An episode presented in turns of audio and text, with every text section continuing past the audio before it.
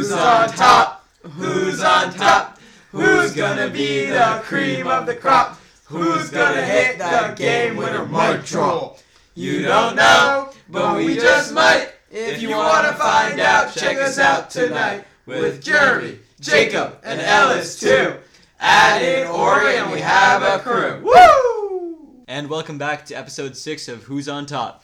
I'm Ori Benari, your host, and today's big theme is trades. No, we're not talking about Bitcoin and we're not talking about Pokemon, but rather complex and intricate exchanges of players between teams across both the MLB and NBA. Speaking of players, a week before Valentine's Day, we have Jeremy Giles on our show, slicking back his hair and tucking a rose between his teeth. I'm single, but please don't call me to mingle. Wearing a tight gray tennis sweatsuit, flipping a tennis racket between his hands, uh, with a certain steely eyed look, we have the Russian machine, Ellis Gordon. What's up, guys? And wearing shorts and t shirt despite the thermometer reading 3 degrees Kelvin. Yes, sir. While tossing a frisbee approximately 120 yards without any effort whatsoever, we have our Frisbro, Jacob Kazdan. What's up, guys? Before we delve into the tasty trades we have prepared for you today, Delicious. let's get reactions to our Super Bowl. All of you predicted uh, the Chiefs winning correctly. But what do you think of the actual game? I thought it was a very good game. Something that shocked me was Jimmy G threw more than five passes this game. What's surprising? Shocking. Honestly, I just have to echo what he said. It was a good game. It was close the whole way. There was I don't think there was any like crazy crazy plays, but I think it was overall a very good game. And I think my one crazy reaction or crazy thing would be Damien Williams. He had rushed better than the 49ers. Who predicted that happen? Yeah, I also think it was a very good game. It was close back and forth throughout the whole game. Um, one thing that really surprised me was the Chiefs' ability to slow down the Niners' run offense, which has been prolific all season long. And that's I think that's the main reason why they won the games because they stopped the Chiefs, uh, the 49ers' run defense. All right, there were also two pretty raunchy icons. We have Shakira, J-Lo, as well as Jimmy G on the sidelines. What do you guys think of uh, the other performances during uh, the Super Bowl? The halftime show, the commercials, anything interesting? Shakira and J-Lo, good performance. No but, complaints. No complaints. But Jimmy G is where it's at. I would have to agree. Oh, and- sorry, real quick. Congratulations to the Chief for being Super Bowl champions. Congratulations to Andy Reid. Well, I think first off, I would like to say uh, the commercials were terrible because Tom Brady agreed not to retire. As a Jets fan, this is very depressing news. I'll have to go back to my cave later today. All right, lastly, we're going to get one fun fact for each one of you. Jeremy, what do you have? So my fun fact is that the Kansas City Chiefs were down a total of 44 points throughout three playoff games, and they just won the Super Bowl. Yeah, their comeback skills have been impressive this whole postseason. Jacob, what do you have? Yeah, Kansas City's win on Sunday it marked the end of a 50-year Super Bowl drought for the Chiefs. Their first win in over 50 years for the Super Bowl, and its first appearance since 1970. An interesting coincidence that happened was in the last four drives, the 49ers only put up 49 yards. 49ers, 49 yards, get it? Which uh, is obviously not what's going to win you a Super Bowl. Now that we're done with the Super Bowl, let's move on to trades. Ellis, do you want to introduce the first trade? Yeah, so in the NBA, a shocking trade went down overnight. We have the Hawks getting Clint Capela from the Rockets, the Nuggets getting Kata Bates Diop, Gerald Green, Shabazz Napier, Noah Vonleh, and the Houston's first round pick. The Rockets got Jordan Bell, Robert Covington, and the Warriors' 2024 second round pick. And the Timberwolves got Malik Beasley, Juan Hernangomez, Evan Turner, Jarred Vanderbilt, and the Nets' 2020 first round pick. All right, so this this is definitely a lot of names, like kind of alphabet soup being thrown at us. So break it break it down. What what's important in this? Yeah, trade? so the real the, the real importance of this trade is definitely Clint Capela and Robert Covington. Clint Capela going to the Hawks, giving them defense that they lacked, and Robert Covington giving the um, Rockets more pace than they already had, more shooting, and of course the Timberwolves are getting some nice rotational pieces. Malik Beasley is certainly no slouch. The first round picks are good, not great pieces. But it, it mainly centers around a bunch of rotational pieces: Robert Covington and Clint Capela. So Clint Capela, Robert Covington, and a lot of um, bench players and role players to Yeah. kind of fill in, as well as some first round trades. Honestly, for me, I'm a little confused on why the Rockets did this trade. They really downgrade their size. They don't really have a center right now. I believe they're starting PJ Tucker at center. It's very small. And honestly, the salary difference between Covington and, and uh, Clint Capela is very minimal. So I'm not I'm not really confused why they did this trade. The Rockets have had their analytic buddies in the back going crazy, and this tells them, look, the NBA is a pace game and it don't matter about large centers. We can easily play small ball with pace. I just happen to disagree. To a point, they're right. What the Warriors did, but the Warriors always had one big center, even if he wasn't good, to at least guard. They're going to have no one. As I said, there's no one over six seven on that team. It's shocking. Uh, like how when you have playing Giannis, if they get let's say hypothetically they get to the finals with the Bucks, how are you going to guard Giannis when you have no one over six seven? It- it's hard to play defense when you when you have smaller people. In addition to size, it's also important uh, the chemistry that Harden and uh, Westbrook have developed with Clint Capela. You just see Harden lobbing up passes and Capela just smashing them down, and that's not going to happen with PJ Tucker. On the flip side, the um, Hawks and Clint Capela I think is a great deal for them. They uh, they got a bunch of young pieces. They Yeah, haven't gives Trae Young a yeah, good playmaker. They haven't had a lot of success this year, but I I'm pretty happy about the Hawks' future. They've got a bunch of young pieces. I think the one people that I think I consider the losers here are likely the Timberwolves. Cause I think what the big part of the reason the Timberwolves were a part of this trade was because they wanted to get pieces to make an even bigger trade, like a D'Angelo Russell or some sort of better piece. So I think the thing about them is that if they don't get this piece, this trade is almost a complete failure for this team. So I think the big thing about this is that there's a lot of pieces, but throughout all these teams, none of these are going to be the ones that make or break. I'm gonna have to disagree though because like even if they don't get D'Angelo Russell, Malik Beasley, Juan Hernangomez, Evan Turner, Jarred Vanderbilt, those are all serviceable NBA players. Robert Covington is not good. They're not. They're not getting to the playoffs because they're missing Robert Covington. It, it- they they lost some salary and they've got a bunch of good rotational pieces. Even if they can't get D'Lo, So I think the big thing here with this trade is that these are all serviceable players, but none of these players are enough, in my opinion, to really make a difference and really change a team, and are the kind of players that you can kind of exchange with ease because they're not going to make or break any team. And I, I don't think personally there's something you should be giving up a good legitimate. They're a piece commodity, for. not the goal. Yeah. I wouldn't even call them a commodity. I'd call them serviceable. And we're swinging now over back to the NBA, where we have two great teams taking on each other the Utah Jazz and the Houston Rockets. The Jazz famously have one of the tallest big men in the league, Rudy Gobert, known as the Eiffel Tower for his origins in France and also his taste in baguettes. All right, Jacob, who do you have in this? Yeah, I have the Jazz in this game. Yeah, obviously the Rockets just traded just traded one of their better players, Clint Capela.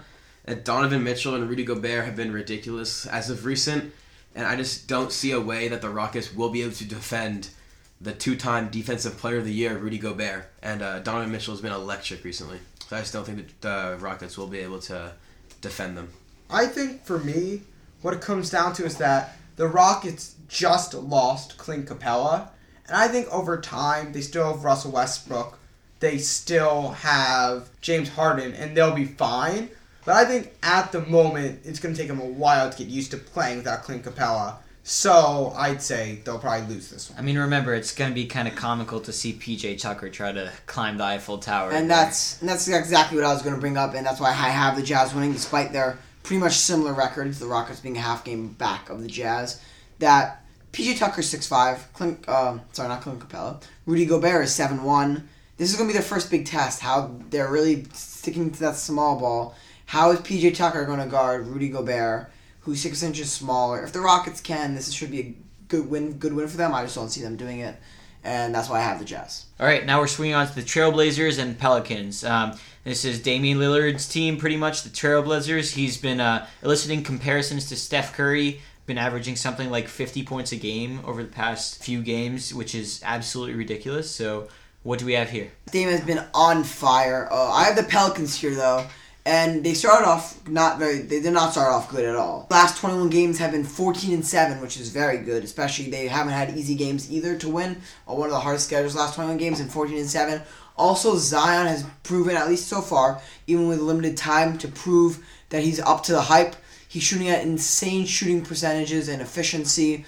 He's been really good, hard to stop, even though Giannis blocked his soul. That said, Pelicans are the hotter team, even though Dame himself is insanely hot. I just have it. Honestly, could swing either way, but I'm going Pelicans on this one. All right, Jeremy, what do you have for us? So I think I'd say the Pelicans, and for me, it essentially comes down to Zion for two reasons. One, recently when they played the Bucks, Zion scored 20 points, and I think the big thing for me about Zion is that as time goes on, he's getting more and more used to the league and getting healthier and healthier. This is his first time in the league after all the hype he's gotten, and so his team's clearly hyped up behind him, clearly rallying around such a transcendent talent. And as he gets healthier, I think they'll only get better and better. So I think they win this game. And Lonzo also has been playing good. The Pelicans, not just Zion as a team, have been hot. I hate to agree with this because I do love the Trailblazers, but I do think the Pelicans will win this game. Brandon Ingram has been ridiculously hot his last week. With the return of Zion, yeah, even as Ellis said, with the limited minutes, he's been very productive. Lonzo's been playing much better. Their whole team, just since Zion's returned, they've they've been different and more electric. And I think they'll get a win, but I think it'll be a close game. Brandon Ingram is averaging 25 points a game on 48 per, or 47% shooting percentage and 40% three percentage. It's a real coming out year for Brandon Ingram. Pelicans are, look, are looking to make a playoff push. I think they've got it. All right, now we're going to move on to the 76ers and Clippers. This is, should be another great game. 76ers led by the likes of Joel Embiid, and the Clippers led by the dynamic duo of Kawhi Leonard and Paul George. It should be really interesting to see what happens. Ellis, what do you have for us? The 76ers do match up well with the Clippers. And once again, this is going to be a hard game to predict because of both teams' greatness. What what brings me to say the Clippers is that Kawhi's been re- like really good as of late. I always like to put teams with a hot hand. 76ers definitely do not have the hot hand, especially when it comes to shooting. And Kawhi and the Clippers have had a recent run of games. Pick the team that's running like running high, and that's the Clippers in this one. So Clippers for the win. The 76ers just got blown out by 31. Kawhi and Paul George are too good a team to lose to if you're not playing well, and especially with the recent friction between Ben Simmons and Joel Embiid, I don't think that they're going to be able to pull out the win. Great point, Jeremy. Jacob, what do you think? Yeah, also gonna have to agree with the boys in this one. I think the Clippers will get the win. The Sixers have been struggling. They've lost their last three games. Well, the Clippers they're on a two-game winning streak, and Ka- like Ellis said, Kawhi's been ridiculous as of late. PG's been insane. Paul George, Lou Williams might be sixth man of the year again. They just been their offense is very high-powered, and I don't see the 76ers defense slowing them down. Yeah, the 76ers, as I said earlier, have had a great defense, but are finding hard to score, especially Al Horford not being scoring wise his great self. So Clippers. All right, now we're going to cross over the ocean and head to Deutschland, where we're going to be talking about the Bundesliga, uh, the German National Soccer League. Sitting in the first, as they usually do, we have Bayern Munich. They've been the ironclad winner these past few years, win almost every year. But right behind them, a point behind, is RB Leipzig, who's been incredibly hot recently. And these two top teams will be going head to head over the weekend. Jacob, what do you think? Yeah, I think Bayern Munich's going to get the win in this game. I think Lewandowski and Coutinho will power them to a win. They've won their last five games, while Leipzig's only won two of their last five. I just think the high-powered offense of Bayern Munich will lead them to a win. Well, I think for me, it doesn't go farther than Manuel Neuer's beautiful face to see why Bayern Munich will get a win. But for real, you've said it yourself. Bayern Munich is the ironclad winners of this division, and I don't see that changing just because some hotshot team thinks they're cool. So this is gonna be an interesting game. We got I'm going Bayern three, Leipzig two.